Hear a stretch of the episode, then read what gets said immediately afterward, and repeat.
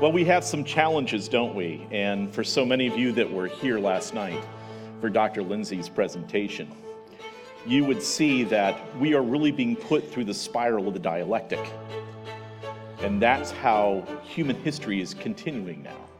The thing is this is that opposed to, let's say, from a, almost like a post millennial context, to where things were getting better as we discovered new things, and especially what happened during the period of where human knowledge became something that was unrestricted, where all of a sudden we trusted human knowledge and flourishing and intelligence and research within the common man. That's when things really began to take off. See, but there's a thing that happens with human beings. And that thing that happens with human beings is institutions. And it's in your institutions that you must trust, correct?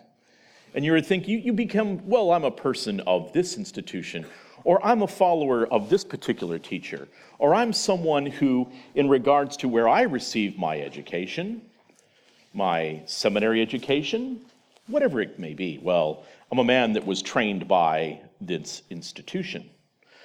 Well, the thing that happens is that all of a sudden, those institutions, if something happens that begins to corrupt them from within, within, that's where you really start to have some problems.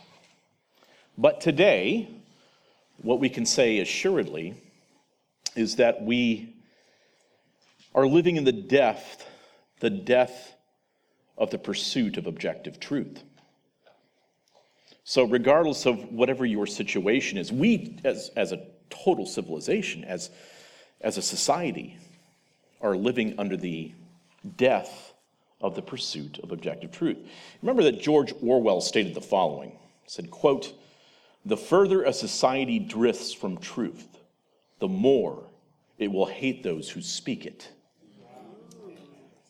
And that's what happens. So, how dare you speak the truth? Because whether we admit it or not, we are the agents of our epoch of time. What also must be understood, really, as we go back to Ecclesiastes, is that there's nothing new under the sun. Because we live in an age, we live in an age where our personal volition, our freedom of conscience, our ability to reason, our pursuit of knowledge, our right to worship or not as we individually see fit, our cognitive liberties are to a fault really taken for granted. And you know, I first spoke these words in a message back in 2019. Not many understood at that time what challenges we were about ready to face. So, as many of you know, in the course of human history, and specifically in the history of Western civilization, this theme has time and time again been repeated by those who claim to want to usher in the new utopia, as Dr. Lindsay was referring to last night. But in fact, they always bring in, when they're talking of the new utopia, they always have a tendency to want to bring in the new fascistic totalitarianism. So, how did we arrive at this place? How did we get here? How did we get to this moment in time that we find ourselves in in 2022? Well, let's put our thinking caps on, have a little bit of an imagination. How many of you here have been to Wittenberg, Germany? The site of the Reformation. Good, a few of you. You need to come with me sometime. We've been leading tours there for years and years and years. If we can still go without having magical medical juice being injected into our veins. But if you turn back the clock 500 years and start thinking about the Sitz im Leben, which would be the situation in life 500 years ago, Maybe you woke up this morning like I did, and the main issue that I had was, ah, this Wi Fi stinks. You know? or, you know, it's taking an awful long time for the hot water to really kick into the pipes here. You know? Or, oh my goodness, they ran out of dark coffee Ugh, at the hotel. You know, I wish they didn't have fruit that was just all mush. You know, at the, at the hotel. So these are first world problems. These are problems that we have in the 21st century. Imagine 500 years ago what your problems were. Before we had the opportunity, when it is, I think tomorrow the high is going to be 117 degrees here. And many of you were saying, but Mike, it's a little cold in here. Bring a sweater. You know? I don't think we're going to take the temperature down as our, uh, our meeting space here had become quite full yesterday, didn't it? And so the temperature started to rise. Let's not even mess with that when we're talking about 117 degrees. But 500 years ago, let's move back our way of thinking what was different then? Yesterday, we were looking at how things were five years ago or five years in the future. What was it 500 years ago for people that were trying to live their lives and make sense of things in a world that really wasn't changing, by the way? The world didn't change. It didn't get outside of the realm or the control of the experts, those that had the answers, that made the rules that you needed to follow. Well, the proclamation of those that enjoyed the radical concept of what is known as the Protestant Reformation was this post tenebras lux, after darkness, light. We lived in a period, a tunnel of darkness. And not that there weren't advances. But many of those advances, of course, happened within the realm of whom? The experts. And you were to be told what to do, how to do it, what to think, what to pray, who to worship, how to worship, when to worship. You were told if you could read, what books you could read, in what language you needed to read, what languages you weren't allowed to read. So, after the centuries of the monarchical episcopate, when I say monarchical episcopate, I'm saying monarchy in terms of ruler and episcopate in terms of the church. The monarchical episcopate, the state church. So, after centuries of the monarchical episcopate, ensuring that their subjects live in ignorance They'll be told what they need to know. See, you're on a need to know basis. You're on a need to worship basis. You're on a need to think basis. And under their subjective understanding of revealed truth. The light of truth in the Reformation broke through the darkness into the vernacular language of the cultures and tribes and cantons of the day, of the common people. And the great age of knowledge then began. And I really want you to think about how this affected the transmission of knowledge in the 16th century. We're talking the 1500s here. The, transcri- the transmission of Scripture. Let's go back 1300 years before that. You know, I don't just lead tours in Germany, we lead tours as well in Switzerland, in Ireland, and other places like that. And in Ireland, one of the places that you would think, well, why would we go to Ireland? You know, what the heck do we have to see there if it has anything to do with Christian history? Well, we developed a tour there, and now others are beginning to replicate it, just like everything else that everybody does that we start. they replicate it what we did is I focused on the transmission of Scripture. Now, what the heck does that have to do with Ireland? Well, first of all, you had the Chester Beatty Museum. And in the Chester Beatty Museum, what you have was, and what you do have, is P45, one of the earliest extant manuscripts of the New Testament. I, literally, probably one of the five or six earliest existing. It's not as old as the Rylands fragment, of course, P52. But you as well, you had P66 when I brought a group through there. And so, what you can do is you can see this is how people transmitted scripture. And do you know how they did it? They did it on folded papyrus leaves and then tried to etch it on with whatever means they had, or they did it on the back of animal skins. And part of the problem that you had in the transmission of scripture is let's say that that animal had a bad day one day and and woke, you know, he walked up against a rose bush or something else that had, you know, a thorn on it and scratch. Well, then you're looking at the manuscript later if it's on if it's on leather, on vellum, and you're trying to say, well, did that guy just have a bad day, or is that actually something else in Greek? I can't tell. So that affects sometimes the transmission of scripture. I, I think David Farnell's in here someplace, right? Yeah, please just bear with me on this, please, David. but but what you would have is you'd have people that were under persecution. They were under persecution at the time by the church for doing what? For sharing the testimony of the apostles, the apostolic tradition. And so instead, what the monarchical episcopate of the day wanted is they wanted to make sure that that was constrained. So each time that you copied the Gospels or the letters of Paul, basically you were putting a death sentence on your head.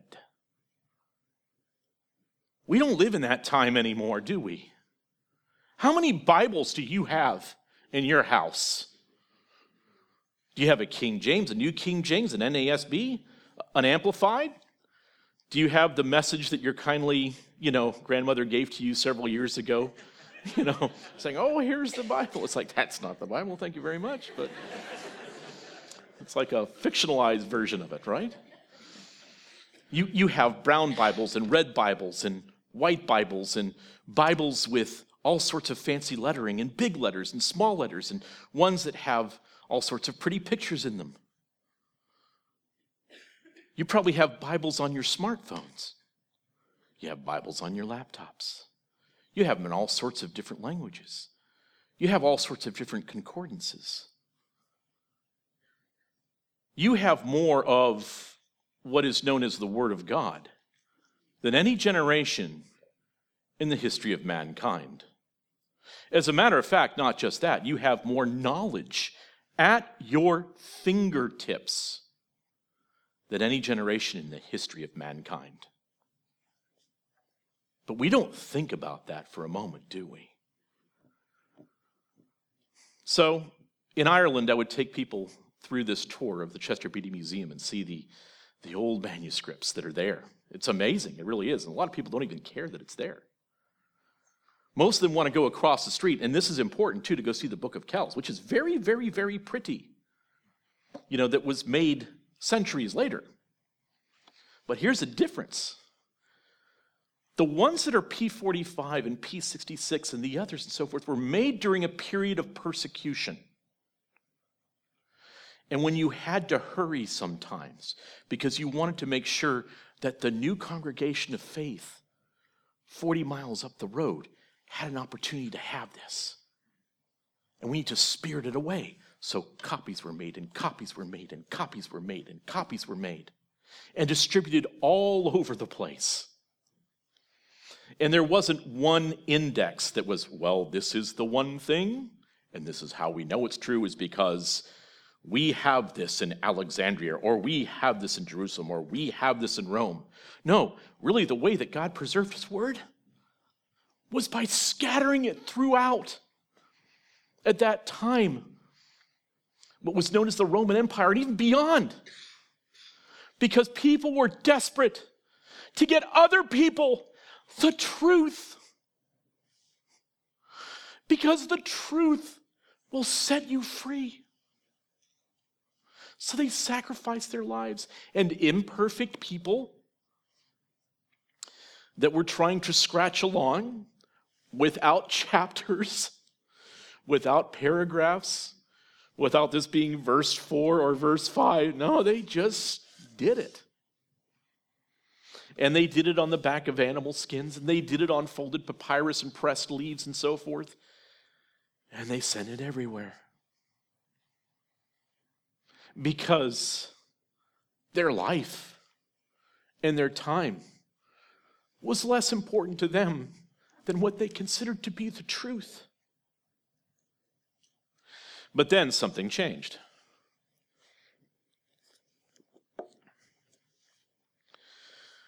And after years of persecution, centuries of persecution, the Diocletian pers- persecution, we can say, was horrible, where Christians were blamed for everything that happened that didn't go well in the Roman Empire, right?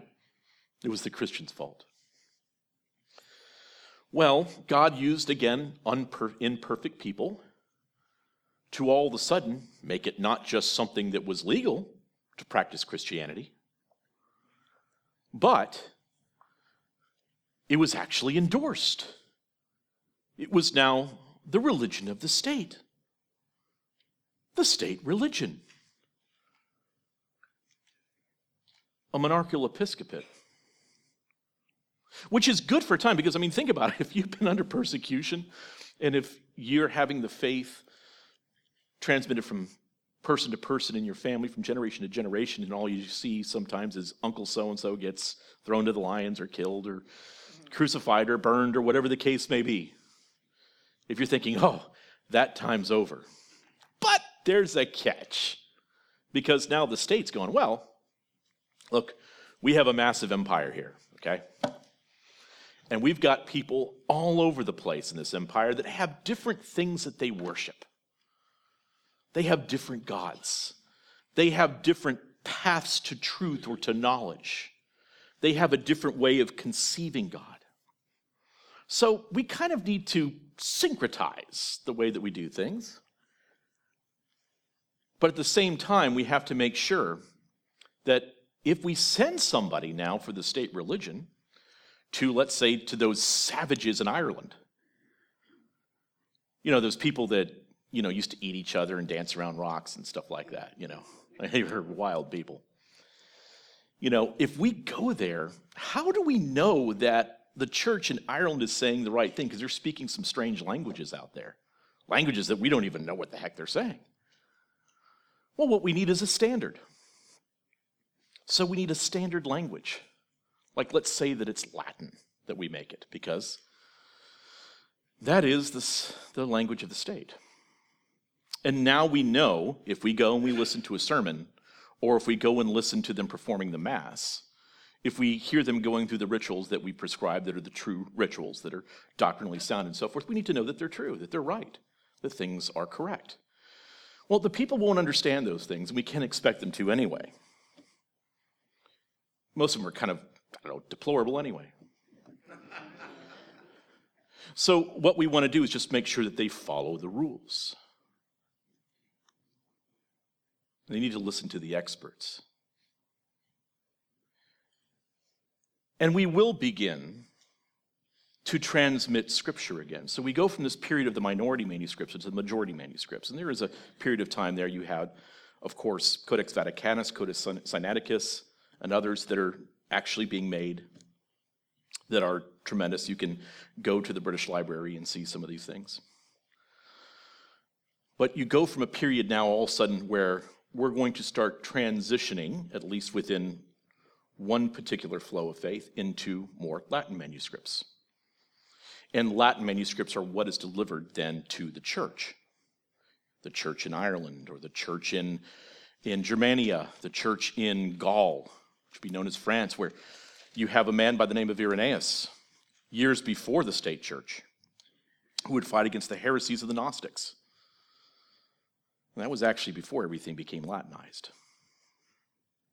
But here in Ireland, then, all of a sudden, then, around 400 to 500 AD, they have these things that are called the Psalters, and most of them are in Latin, and they are read before the congregations and so forth. There was a, a person in northwestern Ireland, I don't want to go into all the details and so forth, who created in, at least this is the apocryphal legend, but a lot of it is true. So we had to try to make our way to find out really what happened. So he wrote and composed a beautiful psalter, used calligraphy and so forth. And he brought it over to another priest named Colmcille in northwestern Ireland. And he said, Look at what I've done. Is this not beautiful? I mean, this brings inspiration into your heart. And Colmcille looks at it and says, Oh, yeah, that is beautiful. May I keep it for a night or two? Sure, absolutely. So he keeps it, and Colmcille, who was quite a calligraphist, did an even better job and copied it. So then he goes back to the original person that had made this and says, Hey, look what I've done. And the person that made the original manuscript says, Well, that's a very nice Psalter. Matter of fact, it's a little bit better than even what I did, but that's just like mine, so I'd say that it is mine. You copied what I did. So they end up going before the king, and the king makes a, a ruling. He says, To every cow, its calf, and to every book, its copy. It's one of the first recorded instances regarding plagiarism. This is in Ireland. Well, Colmcille didn't like that. And long story short, short, they ended up having a battle at the base of the mountain called Benbulben. This is just south of Donegal, just north of Sligo. And according to the record, about 3,000 men were killed over the Psalter. Yep. Because what they did is they got their men together and said, This is wrong. This is this. So now all of a sudden, think about this. Within four to five centuries, you go from, I'm going to risk my life to copy this and to send it everywhere, to, oh yeah? Well, you think that's good? Really? Well, I did it better. And then one saying, well, yeah, maybe you did, but that looks just like mine, so it's mine. Oh, yeah? Well, I'm going to get my men and we're going to fight you over this. And we're going to kill thousands of people over this. The king got word of this whole fight and this battle.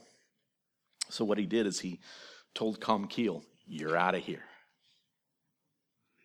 No longer will you be in Ireland. And cast him out. If that was the end of the story, it would be wonderful. So he got his. Well, he repented of this. He still had a chip on his shoulder, though, because men are imperfect. It's the way that men are, right? But this guy, Colmcille, he ends up going to Scotland, cast out of Ireland. He converts the tribes of northern Scotland, the Picts, to Christianity.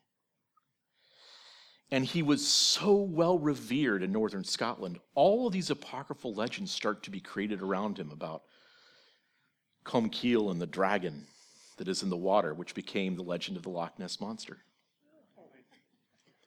And as well, what he does is he then forms a monastery where they start to do scrivener work and do transmission of scripture.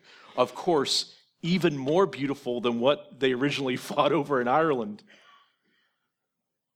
which eventually becomes the illuminated manuscript tradition, which eventually becomes the Book of Kells.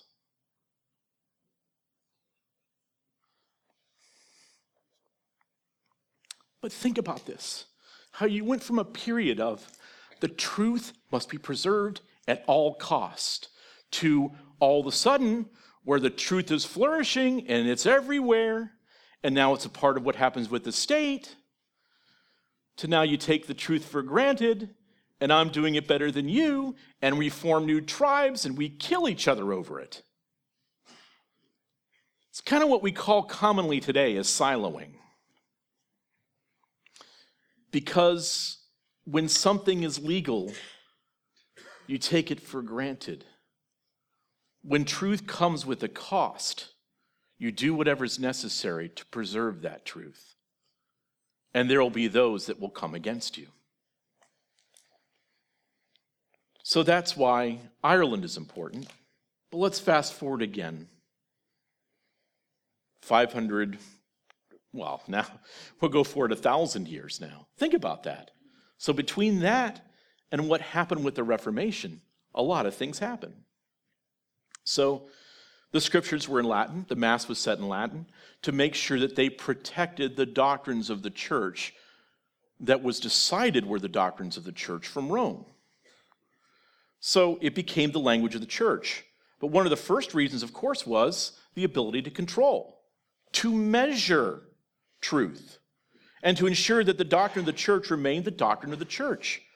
In the farthest reaches of the Roman Catholic Church, and I mean, if you really think about this, of the far reaches of how far the Roman Catholic Church actually would reach, and then, of course, you'd have the Orthodox Church and the Coptic Church as well, and the, the Byzantine Church, how far they would reach.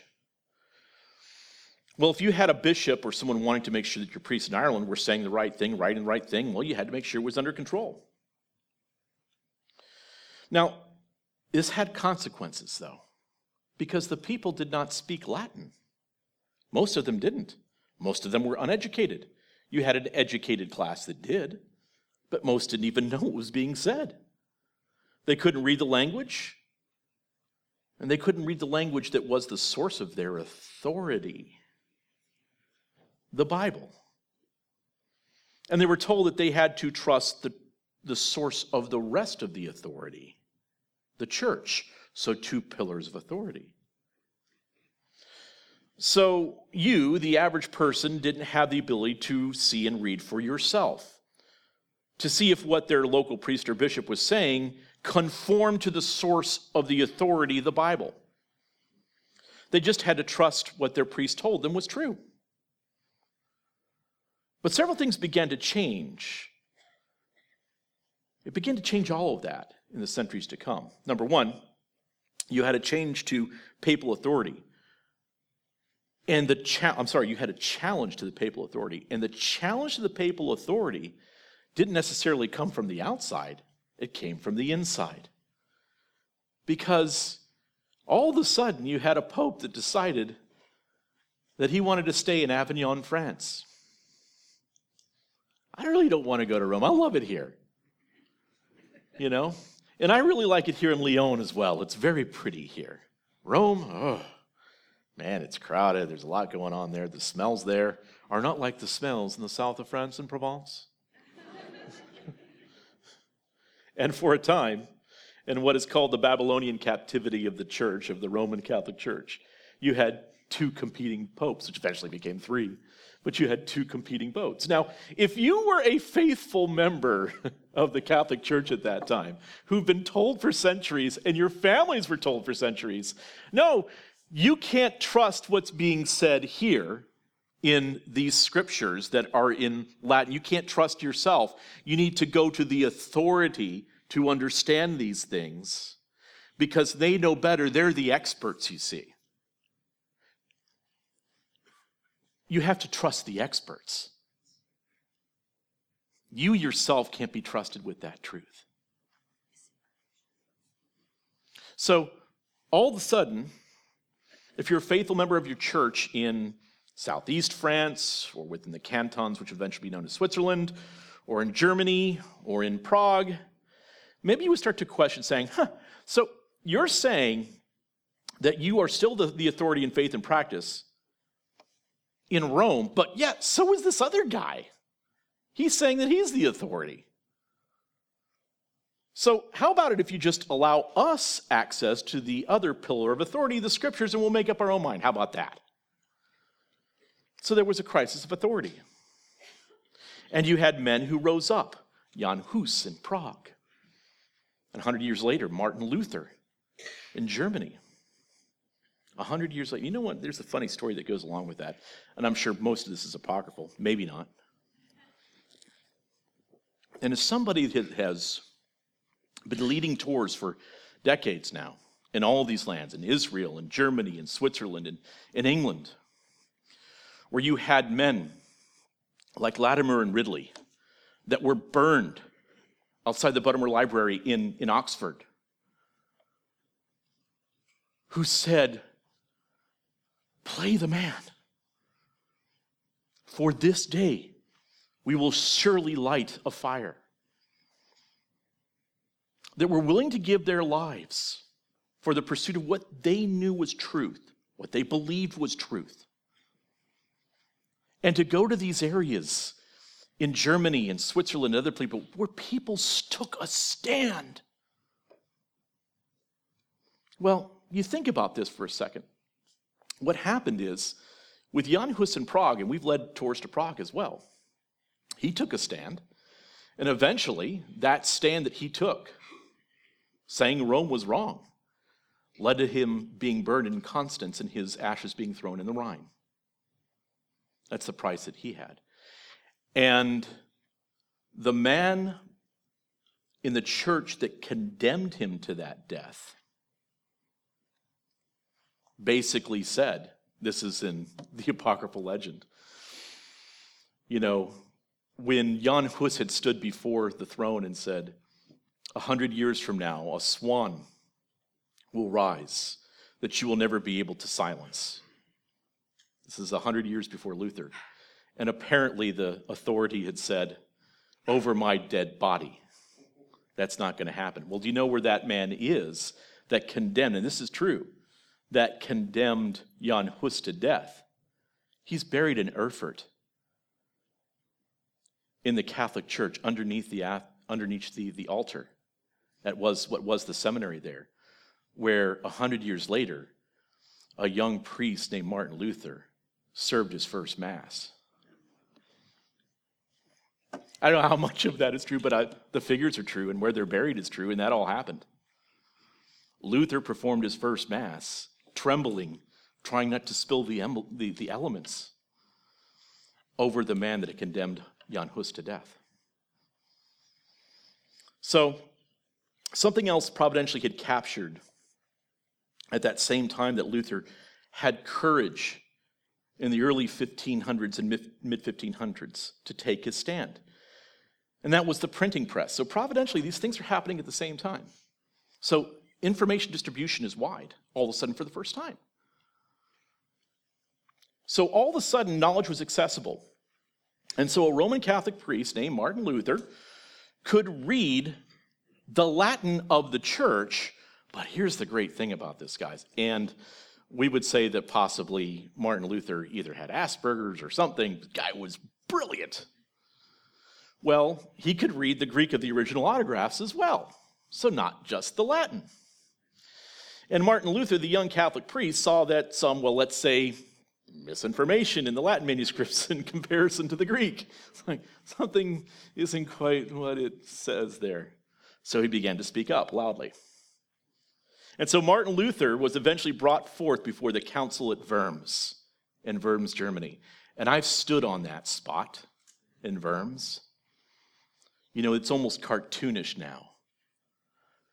You, they have these now these pair of brass or pewter shoes that look almost Disney cartoonish, like what Goofy would have worn in the cartoons, where you can put your feet in where Martin Luther took his stand.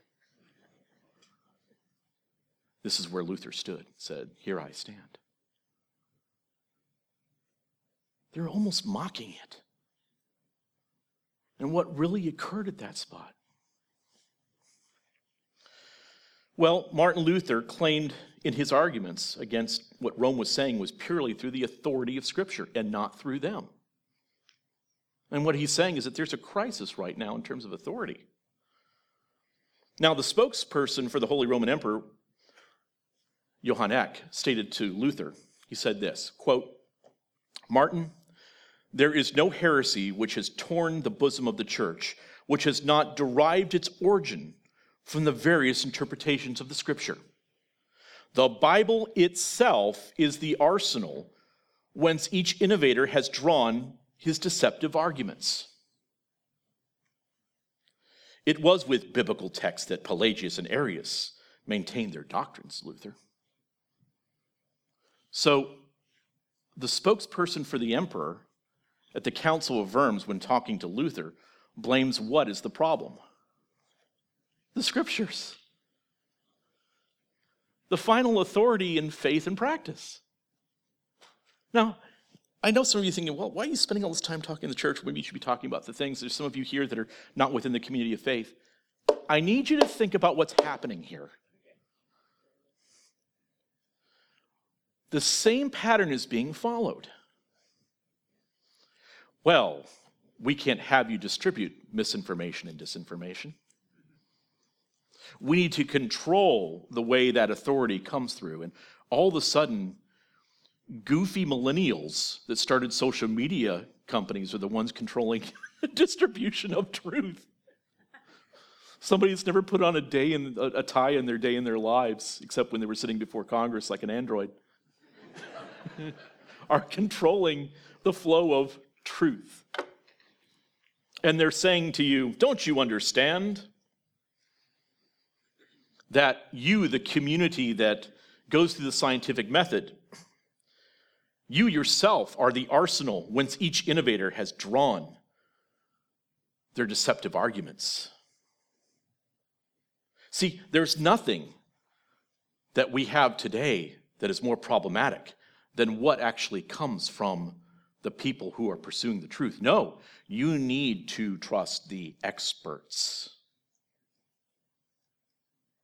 So, again, back 500 years ago, Rome tried to counter Luther, saying, You can't be trusted with the truth on your own. You need to trust the experts. Now, how did Luther respond to this?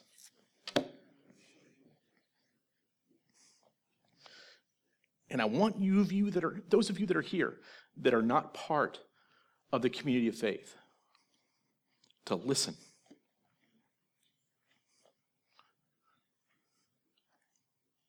Because Luther provides the example.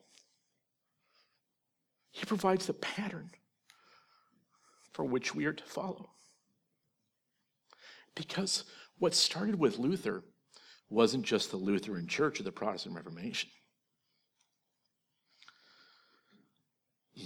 Luther blew open the dam of knowledge by the stand that he took. And this is what he said quote,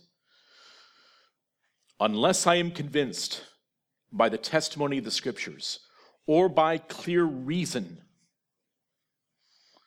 for I do not trust either in the Pope or in councils alone, since it is well known they had often erred and contradicted themselves. I am bound by the scriptures I have quoted, and my conscience is captive to the word of God.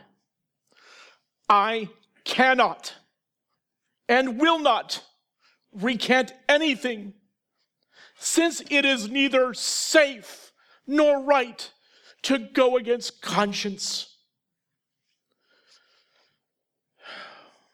Here I stand. May God help me. Amen. Luther said, No, I will not, and was condemned. And had it not been for the sake of Prince Frederick III, Luther possibly would have had his end. But he was spirited away to another place that we would take you if we were in Germany to Wartburg Castle, and I've been in the room where Luther completed the translation of the Bible into German. That was printed and printed and printed and distributed everywhere. And it went everywhere. There was a problem with that, you see. It wasn't it wasn't just that you needed to make sure that the Bible was printed, you had another problem. Same thing that happened in England as well with the translation of the Bible into English. What was the problem? People couldn't read. So if you're going to challenge the authority of what the king, the monarchical episcopate is saying, if you can't read it, you're still relying on somebody else to tell you what, to, what it says. You're no further along. So, what, ne- what necessitated was schooling and learning, and learning the language, and learning what these scratches on a piece of paper mean or printed mean to what you say and to what then you have as terms of the signifier of that is that comes into your mind when you see the word. So, what happened out of this, folks, 500 years ago, is that all of a sudden you had an explosion of information being distributed, but then also of education. The genie was out of the bottle. And this is so much bigger than anything that you can imagine. We think of the Protestant Reformation as if it kind of happened like it does now. Well, we have our Reformation, and well, now we have the right books that we need to read and so forth. You couldn't even read. So you had to learn to read. There had to be innovation. But I'll tell you what happened is that the light of objective truth began to shine. No longer did men and women remain enslaved to being told what to believe and what to do and how to conduct themselves from magisterial authorities. They had the truth themselves and now had the ability to hold those who ruled over them responsible to an agreed standard. There's nothing new under the sun, folks. This isn't just a question of this happening in the church. Remember what I said at the very beginning of our talk. Tyrants don't really change in the way that they do things, whether they are ecclesial or governmental. It doesn't matter really what faith you want to put them in. I mean, I know that we think in terms of our Christian faith, but it's the way that this has existed since the beginning of time. Tyrants will tyrant. but they now have the ability to hold those who ruled over them responsible to an agreed standard. And then, when the people at the bottom were able to put pressure on the people at the top, then the explosion of knowledge began. For the light of knowledge was beginning to shine. The desire to know how to read became preeminent because every man, every woman, every child could read for themselves, could understand for themselves what standard they were told to live by. And as the ability to read, to write, to communicate was necessitated, necessitated throughout what we would understand as Western civilization, well, then what happened? Well, the great leaps of knowledge were all of a sudden becoming commonplace. You talk about what happened between the time of the Reformation, how it happened in Germany, how it happened in Switzerland under Calvin, under Luther, under Zwingli, then the French Huguenots, then as well what happened in England after King Henry VIII. Not a perfect man, believe me, but something wonderful happened there. Well, the other thing that happens is it has consequences. So in the years to come, the sciences. When we say science, remember what science is it means the knowledges. The knowledges that had passed the test of falsification, the scientific method, the knowledge method. So when someone says, I am the science, what are you talking about? You're saying, I am the knowledge? Well, can we falsify that? Can we put that through testing? Because that's how knowledge is actually derived true knowledge. Well, back then, because of all these things happening, the age of reason had its genesis.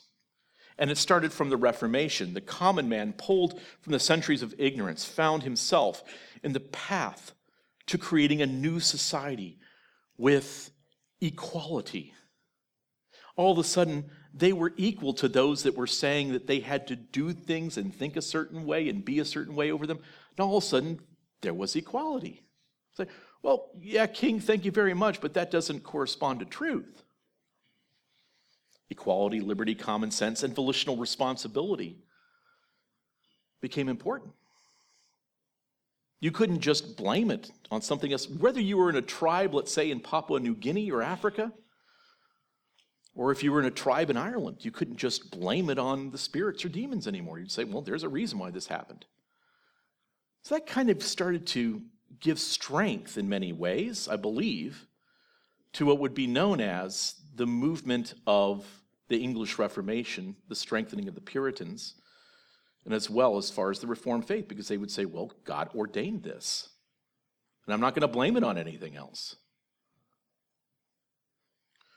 So, whether in an ecclesial sense or in the realm of scientific progress, the light of objective truth was beginning to burn bright. Now, through years of revolution, through many hardships and strife, the light continued to find its way through the cracks and crevices of ideological darkness. Because think about it even though you've blown up an ecclesial authority over here and said, no, we're going to follow truth, what instantly happens is what? As soon as this ends, this institution, and you say, no, we're done with that, you then have new institutions that start, right?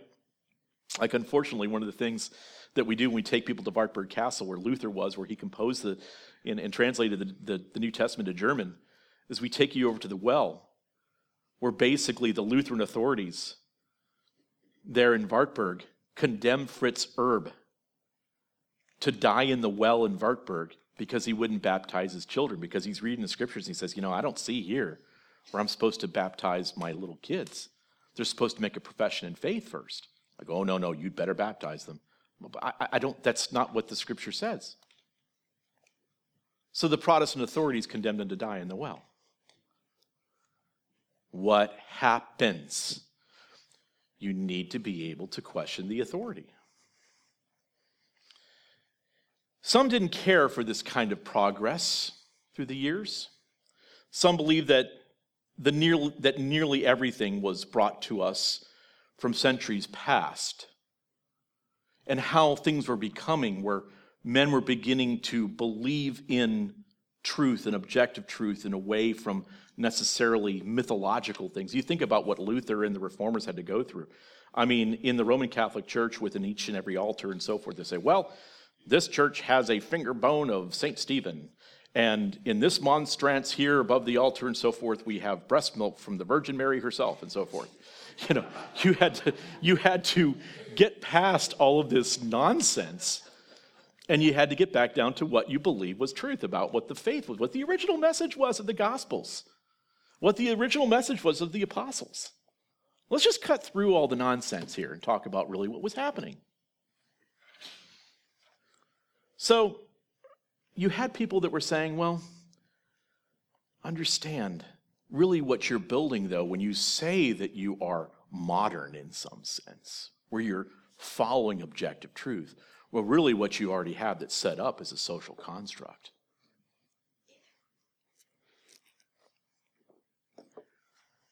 And I think by providence, I don't know if God, God has a sense of humor, whatever the case may be, but this is amazing.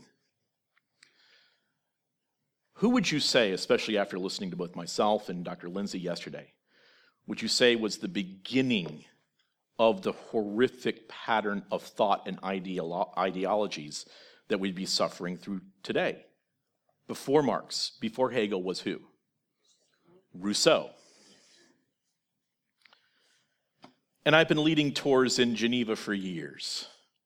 And sometimes, especially, it's reform groups that want to go to Geneva, of course. You know, they want to go to Saint Pierre. They want to ask John Calvin into their heart. and they, they, want, they want to go to Saint Pierre which is now controlled by some, you know, uh, I mean, wacky theological construct at this point that, you know, they have animal blessing masses and the Muslim imam comes in on Saturday and gives some message and so forth. But in the shadow of Saint Pierre, where Calvin preached, literally in the shadow, like just down, Saint Pierre's on top of a hill, and all the streets lie down from there just a few blocks this way, down here, right before you get to that really nice hotel, I forget the name of it. That's where Rousseau was born. Literally in Geneva, Switzerland. And this is what Rousseau stated. This is his famous quote. Quote, Man is born free, but everywhere is in chains. And the followers of Rousseau and his concept of a social contract believed that Rousseau was so right that they needed to spark a revolution. Okay, so now we find ourselves 200 years past the beginning of the Protestant Reformation. Rousseau saying, all this advancement, all this modernity, all of this pursuit of objective truth and knowledge and so forth.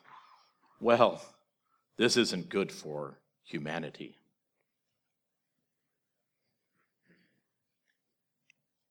And into the age where man is progressing, when men are truly beginning to taste freedom and individual liberty. So, just a few years before, decade or so before, you have the start of the American Revolution. And in the, in American, in the American Revolution, it's every man is sovereign. You have a system of government that is set up to say, well, we need to project, we need to protect what is objective truth. We need to protect individual freedoms apart from the government and the state itself. Wow, that is dangerous because what that does is it decentralizes power. Who ends up having the power then? The people. And what else has the power? The truth. That's a problem. So now we find ourselves in 18th century France, at the dawn of what would be understood as the French Revolution.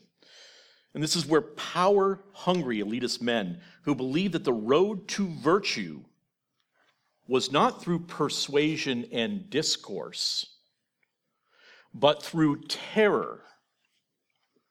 And a provincial lawyer from Arras and a tremendous admirer of Rousseau, Robespierre, that's where he began. And Robespierre, the man who was the founding father of state terror and the idol, the model of so many men that would come to follow in years after him, men like Marx and Stalin and Mao, and of course the Jacobins that were with him at the time.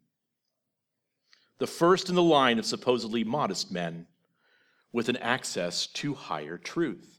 So, what they did is they took themselves as the ones that had access to truth and said, We are the ones.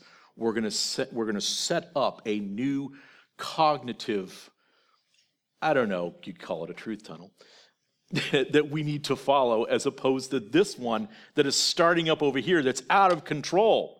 That the people are all in control. It seems like the king is letting this go on. But these men, the Jacobins, Robespierre. These were men like Rousseau who loved humanity so much that they felt entitled to exterminate the human beings that stood in its way. It was the birth of a system of loathsome paranoia, which was responsible for the butchering of tens of thousands of human beings. The French Revolution, the greatest paradigm shifting event since the fall of the Roman Empire. And the revolutionaries had challenged the might and arrogance of the French court in Versailles. They executed their king, imprisoned their queen, and created a republic whose watchwords were now think about this for a second after what they did and the carnage that they brought. Their watchwords were liberty, equality, and the rights of man. But the revolutionaries also dreamed of a new type of society, one where human nature may be born again. Awakened, let's say where men and women freed from religious and social customs from the past could achieve moral perfection. And somehow, through this elitist group, it became reasonable that the idea that it's okay that tens and thousands of people with wrong ideas that they disagreed with should be slaughtered. As long as this new bourgeoisie idea of individual rights was overthrown. That's the way they looked at it. This whole idea of individual rights as if you're sovereign over what you can do. Well, that needs to be overthrown quickly. You better silence that right away. Because you see, this was for their good. This was for the common good. It was for your good, it was for your safety. It was for your safety to use violence to perfect humanity done by the elite class, the guardians, the Jacobins, those that will tell you how you should be living your lives. It was Rousseau who said this power is a form of moral schooling. Obedience obedience school. And this deadly power in France was most often displayed through the use of the guillotine. And in their eyes, the use of terror is nothing but prompt, inflexible, severe justice. Kind of a social justice, if you will. And to make the revolution permanent, to make the revolution stick, everything old, the old ways of doing things, the old ways of thinking, the old ways that we look at one another as human beings, the old hierarchies that we had. Everything old had to go. You needed, in essence, a cultural revolution. It was time for the new. You see, though, this was for your safety. So if everything is old, that was old is out, and in your new revolution, you want to make sure that you start with the things that normalize their lives. You see, because the things might be different for everyone on the other side of the revolution, because, you know, we're all in this together. So, what you do is you start declaring the first day that the revolution had taken control, the first day that the Jacobins had taken control. You start by declaring that first day and year of the revolution as year one. In other words, it's the first year of the new advent of mankind. That everything old is gone now. Pol Pot would mirror this. By the way, Pol Pot basically was educated from many of the folks that admired Rousseau. He would call, in his revolution in Cambodia, the Khmer Revolution, he would call it year zero. The idea behind year one or year zero was that all culture and traditions within a society must be completely destroyed, dismantled, disrupted, deconstructed, or discarded, and a new revolutionary culture must replace it starting from scratch. All of the history of a nation or people before year one would be deemed irrelevant because it really needed to be purged and replaced from the ground up for it to succeed. Year one, or the new beginning after the Great Revolution. Year one, year zero. It was the French Great Reset. In the Great Reset of French civilization, no longer would you refer to someone as Madame or Monsieur. Now, everyone had to be looked at as citizen. So you erased all of the sexes, all the genders. You made sure that that would be a penalty if you didn't use the right pronouns. There's nothing new under the sun. And the church had to be brought in line with the revolution, as well as the civil constitution of the clergy. So, this constitution of the clergy, the civil constitution of the clergy, was passed by a national assembly in 1790. And it attempted to reorganize and regulate the Catholic Church and as well the Huguenot Church in France, bringing them into line with the new revolutionary national values. You see, the church had to be along with the revolution because we still need to have a church state. They made the clergy paid employees of the government and required all members of the clergy to swear an oath of loyalty to the revolution. This was the reign of terror. If you resisted, well, then off with your head.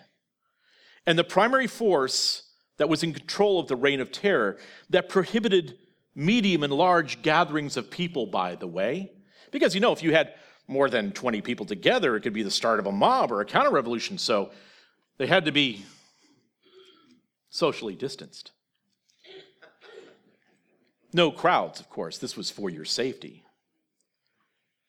And the organization within the French Revolution that was used to enforce the will of the now constitutional French Republic was the Committee of Public Safety. See, because in the absence of your individual rights, the main goal of the operational of, of the goal was operational success. See, you're kind of looking back at the same things we were talking about yesterday with Hermeticism, Hermeticism and alchemy. The goal of the revolution was not truth, an objective truth, and making sure that truth was the standard of, of everything. No, the goal was operational success because we must follow what Rousseau had laid out for us before.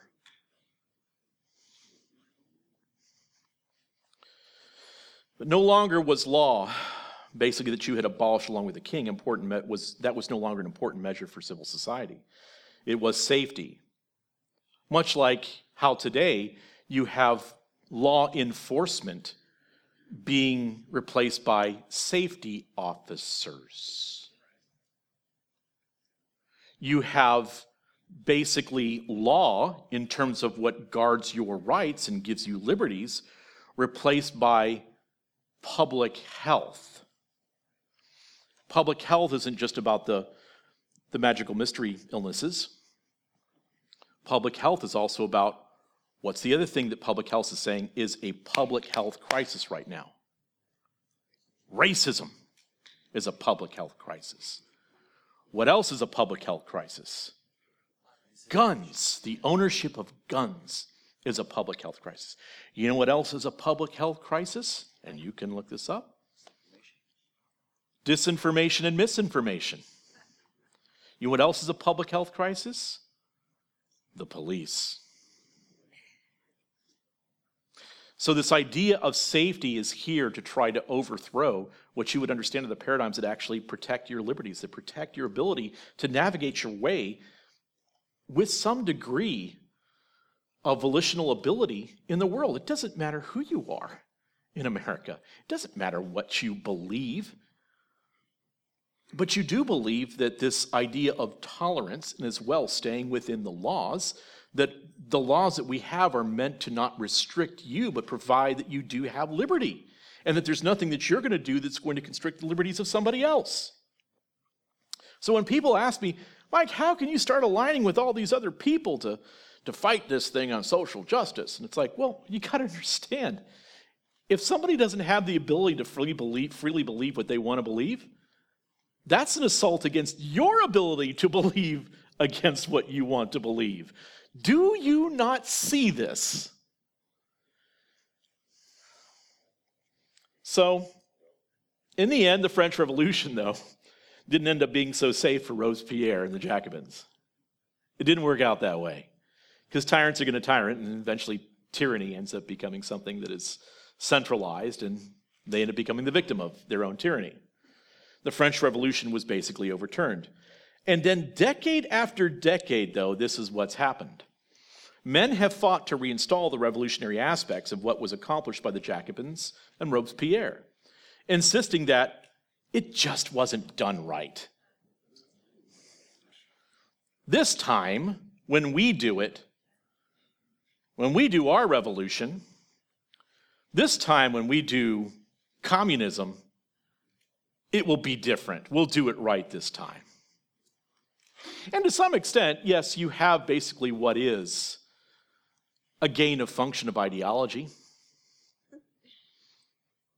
So you start with the horrible, terrible ideas of, of, of, of Rousseau, and you go to the horrible, ter- terrible ideas of, of Kant and Hegel, and you go to the t- terrible and horrible ideas of Marx, and you go to the terrible and horrible ideas of the Fabians of George Bernard Shaw. Sorry to burst your bubble about that, by the way. George Bernard Shaw was one of the most evil men that ever lived. You go to as well Antonio Gramsci. Then you go to the men of the Frankfurt School. And then you go to the men became the postmodernists, the neo-Marxists as well. And then you advance that into then the post-Marcusian age of identity politics. And each step along the way is still going back to what Rousseau had envisioned As, as James so well said yesterday, it really goes back even further than that.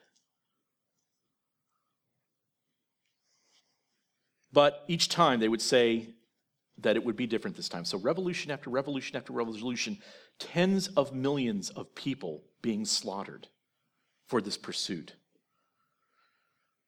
Well, they created a pattern, though, now in modern days, that they believe to be efficient in overturning a civilization. A plan of how to take a nation from where it was and bring it to where you want it to be. It is a long march, and we will go through some of that tomorrow. But yes, there must be first the operational preparation of the environment. And by that, what I mean is this is that when you are preparing to overthrow a civilization, when you're trying to take what was hegemonic, or let's say the beliefs of that civil, civilization, those things that hold them together, people that have different beliefs, but there's a kind of a cultural standard that we can say we all believe in this. These are our, our ideals. Well, you want to be able to deconstruct those. And so you start for years and years and years. A lot of people just became very aware of, let's say, critical race theory when they started to hear about it in 2020 or 2021 or 2022. That was going on for decades. That was being developed. But what was happening is it wasn't so much coming from the, from the outside, it was coming through the inside. It was coming from within education, it was coming within the churches, it was coming within the government, it was coming within law and legislation and so forth. But you just didn't see it. It was as well was starting to get transmitted through what we would call our arts and entertainment.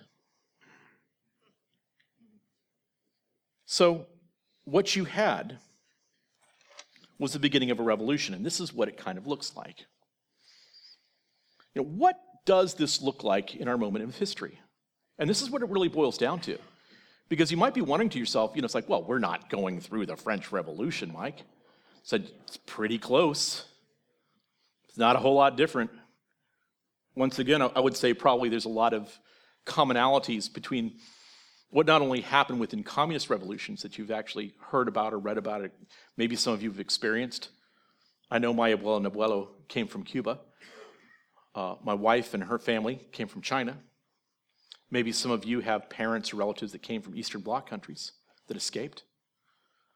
So it's not as if it's something that is completely unknown. But believe me, along the way, they try to perfect the model.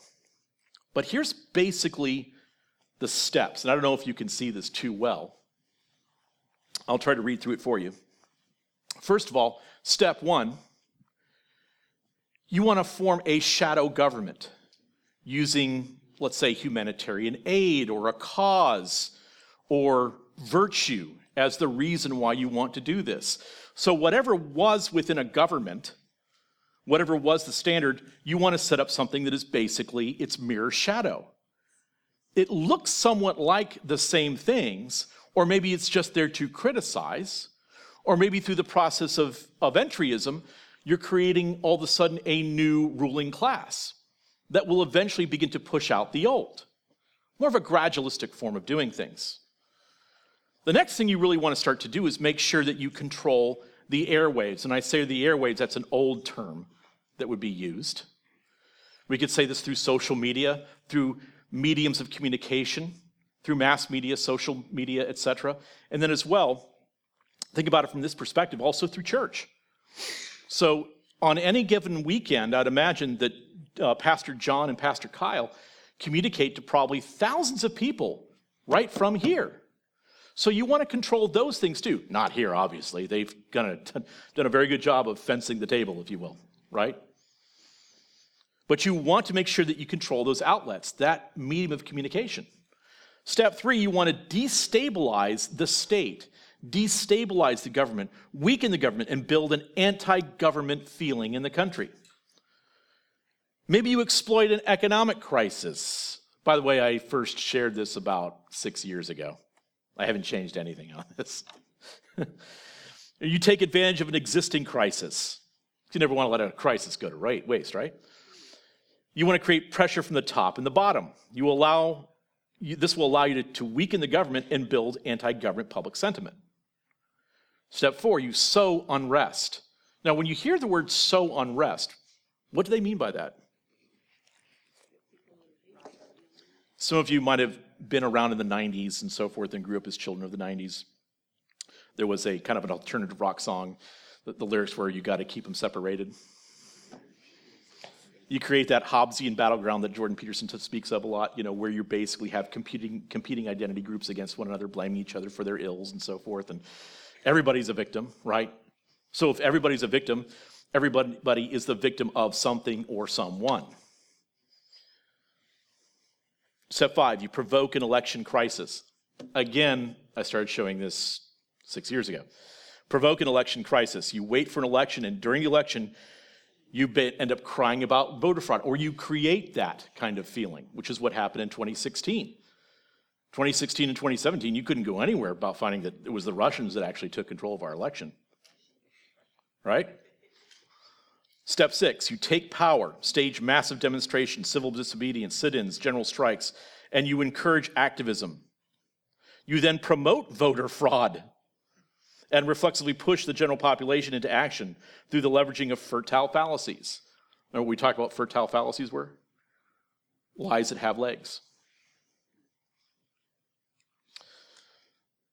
Incitement and violence are conducted at this stage. So you incite violence. Just recently, Secretary Mayorkas of the Department of Homeland Security announced, and this was carried everywhere, that there's going to be a lot of mass casualty events in the United States of, of unrest. Like, oh, okay, that's kind of prescient. Why do you think that? We're just going to have all sorts of Reichstag moments all over the United States. Step seven, make sure that you outlast your opponent.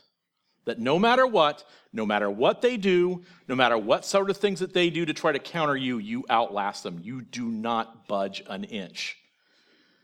If your son has an awful, terrible laptop that is discovered and so forth, just start him on his painting career. Don't let the FBI worry about that. If you have all sorts of problems and everybody can start to see that your whole supply chain crisis that you're is really something that you're doing, it's strategic. If you're trying to destroy the economy, just keep on going. Kind of ignore it, just say another lie.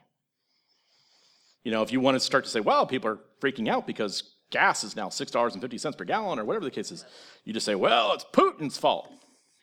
And you keep on moving. Okay? Now, this model was also, if you remember who Van Jones is, he's been doing a lot of political commentary recently on CNN and MSNBC. He was at a time the Green Jones, the, the Green Jobs uh, czar at the White House under Barack Obama. And this is what he said. He's a brilliant guy, by the way. Guy is a genius. He said, Our governing move is three things top down, bottom up, and inside out. We need to work on the middle and the bottom. Government will handle the top down, but it's also bottom up and inside out. So now you're challenged as you leave here. Your challenge is to take care of the bottom part and that inside out part, the heart part. What's he talking about? Well, first of all, it's this top down. You need to basically get your desired officials, no matter what, into office. No matter how you get them there, you get your people at the top down. That's not just top down when we talk about the presidency, talking about senatorial runs, we're talking about House of Representatives, we're talking about judicial appointments. And if necessary, if you're not getting the kind of decisions that you want, let's say within the Supreme Court, what you make sure that you do then is you stack the court. You say, How many Supreme Court justices do we have right now? Why don't we have 25? Let's go ahead and appoint them all. So that's what you do. You know, this is usually an impact at scale. And then all of a sudden it becomes rather involuntary because as soon as you have the power from the top down, you never want to relinquish it. Ever. You dig your heels in. Everybody else is a conspiracy theorist. As a matter of fact, everybody else is conspiring against you, trying to get you out. Okay? So, what you have to do is maintain power. Even if that means looking at moms and dads going to public school commission meetings in the middle of the week complaining about CRT, and you want to sick the FBI on them. And you want them to start to be investigated and you want to break down their, their doors and take their cell phones and harass them and bring charges against them and the whole bit. That's what you want to do. You've got to maintain your power. But you can't just maintain your power at the very, very top. You have to maintain your power at the top everywhere that you can. So when I hear that the district attorney in, in San Francisco is now out, but it's London Breed, the progressive mayor of San Francisco, that'll be appointing somebody else to take their place until a, another election be held. Believe me, they're going to take their, their good long time. And the DA that you just kicked out, who might be coming in back in, might even be worse. Like, don't even, don't you understand that they're thinking 20 steps ahead of you? Because what you do in your life, you think, I play by the rules, I do what's necessary, I, I, get my education, I work hard, I receive money, I get my home, I take care of my car, I have retirement, take care of my kids, and so forth, and that's how I live my life. And I live life happy. I am part of some communities, affinity communities, and so forth, and that's where I derive my happiness in life. And I live a good life. No, no, no, no, they don't think that way. See, when you're doing that, they're thinking, how can we seize control? What means can we do this? How can we ensure that we are the ones that are controlling and taking control of everything? How can we do that?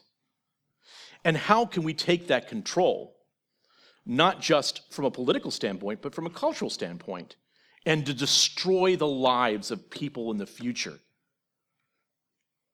to where your family is the state and the state is your family? Now, individual people might think, no, you know, I'm sorry, but that's not real. I can't think that paranoid, and so we're just going to let it happen to you then. So, first you have the top down, then you have the bottom up, which is basically social change created by an encouraged crisis opportunity or mass reflexive action. So, you create your reflexive events that convert the uninvolved to the involved. So some of those people that aren't necessarily on the right, but those people that aren't necessarily involved, they're living their lives too. They're people that are progressive or liberal in the way that they outlook, they have an outlook on things, but you know, they enjoy staying home on the weekend and getting some ice cream and a hot cup of tea and watching a binge watching some series that was on HBO a few years ago. Or maybe maybe they enjoy just going out and doing things with some friends and and so forth but they have a different outlook on life. But they just want to live their life be happy and be left alone. Well you've got to get them involved in things. You've got to let them know there is a crisis and we need you to be enlisted in this now some people might come back and say well mike that's you it's like no that wasn't me a few years ago it wasn't until I saw that this was obviously what they were doing. So the key features of this movement would be basically voluntary, but often need driven by narratives driven by necessary fertile fallacies. So, what you do is you start to create these movements, and you as well generate this kind of support to maybe go out along with the Marxist revolution that is destroying all the cities of America, and you start to have them jump in as well because the hierarchy must be overthrown. But they're never going to tell you what's going to happen three steps down the road.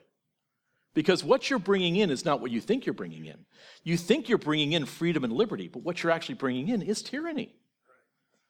And all of a sudden, I, I saw that yesterday Amy Coney, Coney Barrett's home was now being hassled and so forth. So all the conservative justices now are going to have people outside of them, and no one's going to do anything about it, which is illegal, of course. But one of the features of repressive tolerance is you cannot allow them to continue to do what they're doing. So your, your goal is not really liberty, it's not really freedom. Your goal is to make sure that everybody is on this revolutionary path. So that's bottom up. So you think of groups like March for Our Lives. Remember when it was David Hogg, right? That strange guy that doesn't even know how to tweet or whatever he's doing. But you know, the whole gun rights thing that is a wonderful actor, I think. Or, and then you have masses, tens of thousands of people showing up for the protests. Black Lives Matter, another big movement that they've had, and so forth. You have these mass action protests that must be allowed and are covered by every single, you know, media source that you can have. But if you have something that's conservative, that's not allowed to continue. And then you have it from the inside out. And so that's the binding parts of the culture that keep everything stuck together. So think top down, bottom up, and then you have the inside. The inside is the glue. Okay? That's what keeps us together. Things like national pastimes like baseball, basketball, and football, which of course, they don't have anything to do with social justice or progressive politics, right? You have it with Hollywood films and entertainment. That has nothing to do with progressive politics, right? You have that as well now with faith. So you have the same things that you're doing in all these other affinity groups. You have the same thing actually happening through the Christian church. That's what you do. And as well, you want to make sure that you completely unstick the glue of patriotism where we go, well, look, we're all Americans, we're in this together. Because the idea, is, as Dr. Lindsay spoke about yesterday, is to start forwarding the concept of a global citizen. So, what you want to do is to really break apart the, the key parts of spiritual and cultural underpinnings that keep us together. Those things that we can all joke about, regardless of our beliefs and so forth that we have spiritually, at the water cooler, at work. Can't have that anymore. We've all be, got to be at odds with one another. So it's top down, bottom up, and inside out. That's how you overthrow a government. Now, I want you to think for a moment what's happening within faith. The same strategy utilized in, poli- in political and social theater is used to reflexively manipulate and mold faith communities through fertile fallacies. So, in the past, we would talk about, and this is what Open Societies has done through some of their groups, like one of them is that you can, you can refer to quite easily as sojourners. Has an evangelical ministry organization compromised? Is your pastor a rented evangelical? Well, first, what you could know is, by the way, this again was from six years ago. Does he or she have increased appearances with liberal and progressive leaders? Was there an overwhelming new focus on social justice and critical race theory with your leaders? Now, people, I had to explain to them what critical race theory was back then. Now everybody knows. Is there continuous knee jerk immediate criticism of the current executive administration of the United States? That was the Trump administration back then. An encouragement to constituents to vote differently than evangelicals would normally vote, which you would hear consistently out of the mouths of Beth Moore, Russell Moore, as well at Willy, at Willy Rice's church in Clearwater, Florida. An intense focus on allowing illegal immigration and opposing sovereign borders. Support of climate change and global warming initiatives. So, was that something that you would say that you saw? Also, a focus on referring to sovereign states as opposed to sovereign nations more of a state federal kind of situation for a supranational state. Well, once again, with faith, you would want to do what? If you have a denomination or a uh, let's say a convention of churches, or you have a parachurch organization, you want to get your desired person elected as the head of your denomination. Get your men in at the head of the seminaries. Those that are going to be pushing these revolutionary ideas. It's the same play. It's no different. You do the same thing if you were taking over the Boy Scouts. You do the exact same thing if you're taking over Ravelry, a knitting group that's worldwide. You do the same thing. Bottom up. Create your reflexive events that convert the uninvolved to the involved. The Church Me Too movement, led by Ed Stetzer. MLK 50, that they had that back in 2018, that was the moment that a lot of people started to wake up about what was actually going on. This is where I had my giant I told you so moments. The Gospel Coalition, and think about what the Gospel Coalition is. What do you have in Roman Catholicism? You have an authority at the very top. You have the Pope, right? And then you have the magisterium underneath them. And basically, you have what would be understood as the doctrine of the church and they have authority over all the other churches, all the other parishes. You don't have that in Protestant Christianity. You have thousands of different denominations. So, what you want to do is you want to create a coalition of churches and all sorts of different leaders that all agree on the same thing. And they all agree that social justice needs to be our main focus. They all agree that we're too conservative in the way that we do things. They understand as well that, look, the way that we ap- approach things epistemologically is too white in the way that we do things. So they start down this road of creating a revolution within the organization that you're a part of. That's why you have the Gospel Coalition. And what you do is you take it down the dialectical road that James had talked about yesterday. So basically, you have the thesis, the antithesis, and then the synthesis.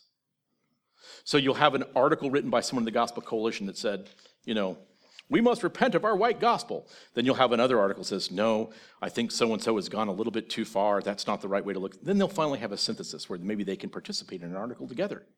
Maybe they can have a discussion in a panel. Or they find a synthesis of the way that we can agree still as brothers. So that whole thing basically has to be done away with, called for what it is. It's a dialectical piece that's being used to move the church left. That's what it is. And why is it that all of a sudden the biggest enemy of the Southern Baptist Convention swampish leadership and the, the, the Gospel Coalition, why all of a sudden is it James Lindsay? James Lindsay. You know, it, it's like, well, because he's actually talking about the things that they're doing. That was what was so deadly, is we started attacking this problem from the outside. We weren't just talking about them, we're talking about everybody. And he's just calling it the way he is, the way it is. So, oh, I know what you're doing right now. What you're doing is thus and thus. Oh, you know, how dare an atheist say these things? Well, who are you getting your whole plan from? When I go to the Gospel Coalition website, I can go over to the 10 part teaching series, maybe it's eight part teaching series, on how to view the Bible through the French postmodernist Jacques Derrida and Michel Foucault. These two pedophile French postmodernist atheists whose specialty was deconstruction and power relationships. You can get that on the Gospel Coalition website. We're not being conspiracy theorists, folks. We're just calling it like it is. This is what's happening. And thankfully, James has been used more, I think, everywhere, in everything, to try to just bring the truth about what's happening and describe it plainly. If you want to know, you listen to James. Again, here's the problem people think, well, if you want to know, it needs to come through a Christian mouth how did all of this come in in the first place into the church? Through men that were considered leaders within the church. It was an insurrection. It was the men that were leading institutions that say, we're here and we, are, we can be trusted for truth. Of course, what does truth mean? We're not going to talk about that. We can be trusted for truth. You know, we have to protect our democracy. so you, you have these that are saying, no, don't you dare stop the revolution that we started right now. That's what's happening. So you have that. Then, as well, what you have is you need to create an inside out change, which would be through epistemology, hermeneutics, pedagogy, culture of the church. So, what you do with epistemology is opposed to you saying, look, I'm going to take a, a, a class on exegesis. I'm going to learn the Greek, I'm going to learn the Hebrew, I'm going to understand how to to extricate, extricate the, the truth from the scriptures and be able to teach that properly and so forth. So I understand the original languages.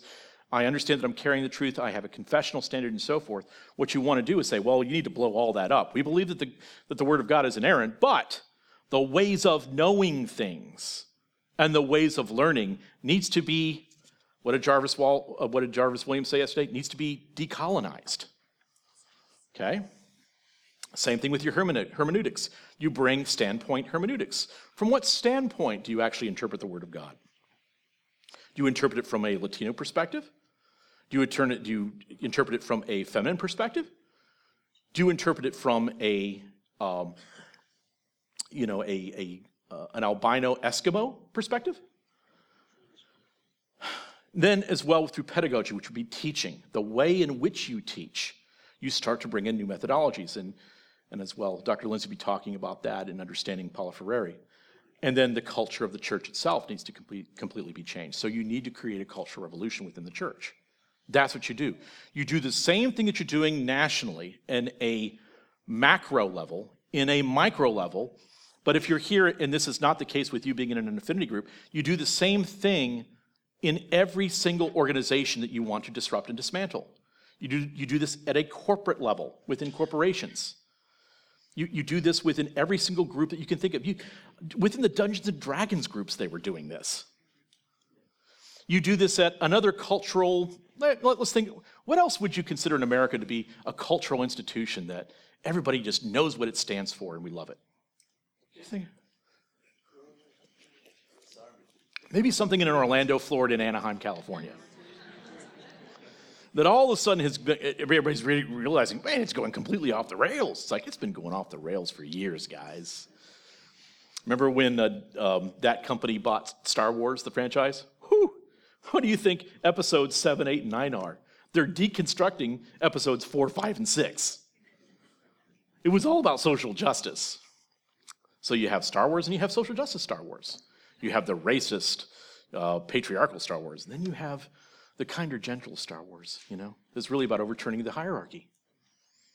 That's what this is all about. Everything in your culture right now is about the same thing. And once you start to understand what they're doing to you and how they're trying to manipulate you, you'll start to get sick. You'll start to see it everywhere like, oh, that's what they're doing. Yeah, I know what they're doing. They're going to top down, bottom. You know, here they go. They're going to try to change the language, you know. And as James was saying, the we're just, you know, and all of a sudden you start to hear that all the time. Once you understand what the Motte and Bailey is, you're like, oh, they're doing this again. You know, and the thing that is the biggest danger right now is not necessarily the ones that were horrible in bringing in the social justice nonsense in five years ago the biggest danger, which is the same thing that you can say if you were a conservative Republican right now, and you're trying to win your, win your primaries and you're trying to win back your seats in Congress, the biggest problem are RINOs. The biggest problem are Republicans that are purple and they're not red. And when it comes down to doing whatever is necessary, they're going to vote blue every single time. So that's the biggest problem that you have. In other words, you have these soft conservatives the, and so it's the same problem in the church. Right now, the biggest problem that I see happening right now is not necessarily those that are fringe, you know, postmodern social justice, critical race theory guys. It's those that are the soft anti CRT groups. Well, we certainly stand against critical race theory and we stand against social justice, but we don't want to name the names of our brothers and, you know, really corrupt our fellowship and bring disunity to the body of Christ. And you always have to say it with a very hushed tone, of course, because you can't proclaim everything in Christianity. You can't say it with strength anymore, right? Because if you say it with strength, as if you're talking to the person in the back of the room, that means you're in the flesh. It's like, oh, okay. No, I've been told that before. I'm like, huh. You know, I've been to Germany and Switzerland and I've been to Israel and been to England and Scotland where the reformers were too? You know, the thing is, when I was in Saint Pierre, I was in the Schlosskirch where Luther was in the pulpit, you know, there'd be like a thousand people there. You know, they couldn't talk like I am right now, where you can hear me. You know why? Because they didn't have microphones. and so when you spoke in church back then, you had to project in such a way that someone could hear you in the back. Now, that will move and motivate your preaching. It will change the way in which you deliver your message. It will change the way in which you speak. Because you want to make sure that someone hears your every word. But no, Mike, we just think you're a little bit. Well, let's go back to, uh, let's take a look at the scriptures and start making our way through that. We don't want to really interrupt you or, you know, make sure that, that in, in any way that you know somehow some passions might be created within you that might move you to action to do something about what's happening around you for you to be lit aflame not only to change the problems that we're talking about now but if you're a christian to light you aflame to proclaim the gospel in a dark a dark culture a dark nation that has no hope right now. We've changed the way that we've communicated. We've decided that we'd start communicating like postmodernists. And we think that somehow, with that approach, that we will win.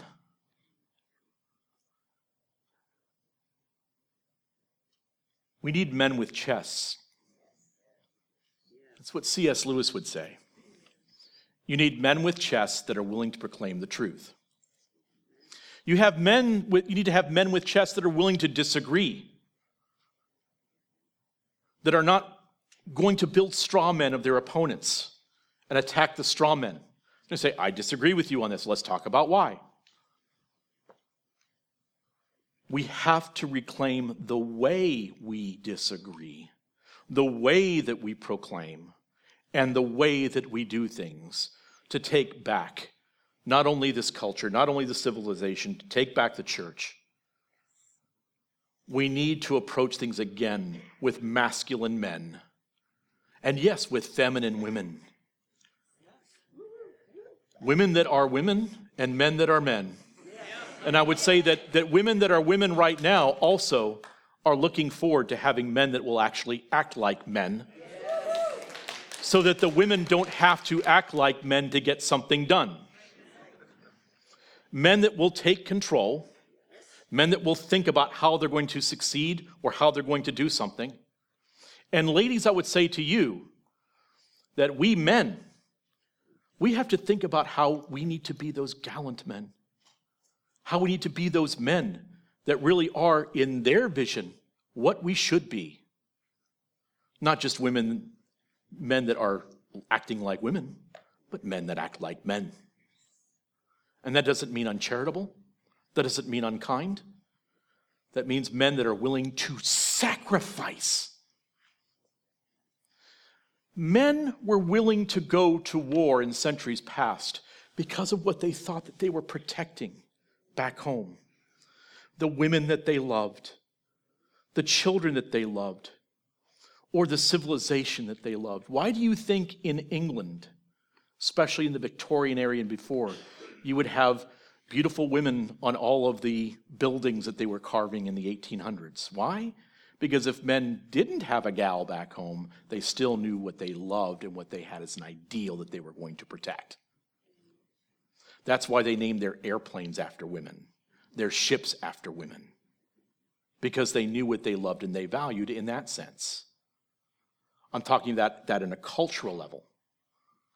That's something as well biblically that is based. So, will we do that? Will we take that stand? Will men be who they are called to be? Will we be, will we be complementarian in the way that we actually do that within the church? Or will we be ineffective, soft men without chests? I, t- I say it's time to take a stand. And I say it's time for us to do that. Because, ladies and gentlemen, we must win. Thank you very much.